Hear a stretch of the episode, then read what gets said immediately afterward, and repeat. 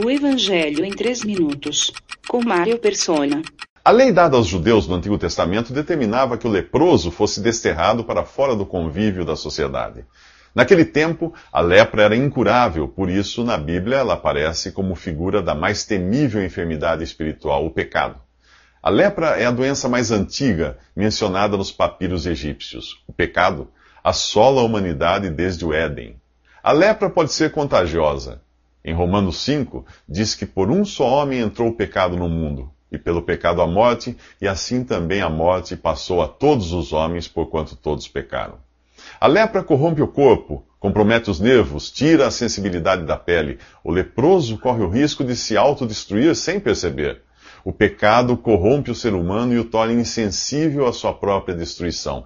Já nascemos pecadores e espiritualmente mortos em nossos delitos e pecados. Mas assim como ocorre com a lepra, é aos poucos que se manifesta a nossa degradação física e moral. Isaías descreve o nosso estado assim: toda a cabeça está enferma e todo o coração fraco. Desde a planta do pé até a cabeça não há coisa sã.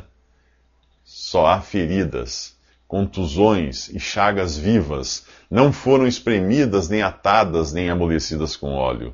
Pois todos nós somos como o imundo e todas as nossas justiças como trapo da imundícia. O pecado é como um aguilhão, o anzol, que fisga o homem e o arrasta para a inevitável morte, enquanto ele se debate para permanecer vivo. E não acaba aí. No livro de Hebreus diz que aos homens está ordenado morrerem uma só vez, vindo depois disso o juízo. Se a morte física determina o fim de toda esperança nesta vida, o juízo de Deus cela o nosso destino eterno.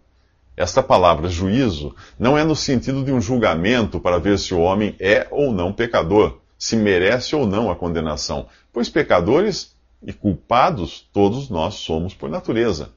No juízo, Deus irá lavrar a sentença eterna para aqueles que não tiveram os seus pecados lavados pelo sangue de Jesus.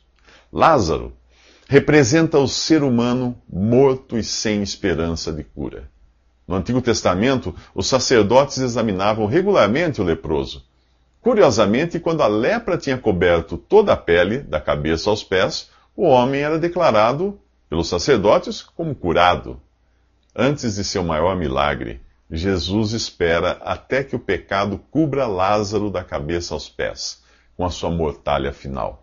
Ele espera a morte cantar a vitória.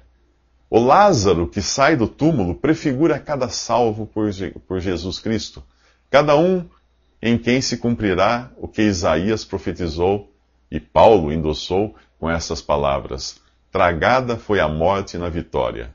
Onde está, ó morte, a tua vitória? Onde está, ó morte, o teu aguilhão? Nos próximos três minutos, nós vamos conhecer a lista das celebridades de Deus. Visite 3minutos.net. Dúvidas? Visite respondi.com.br.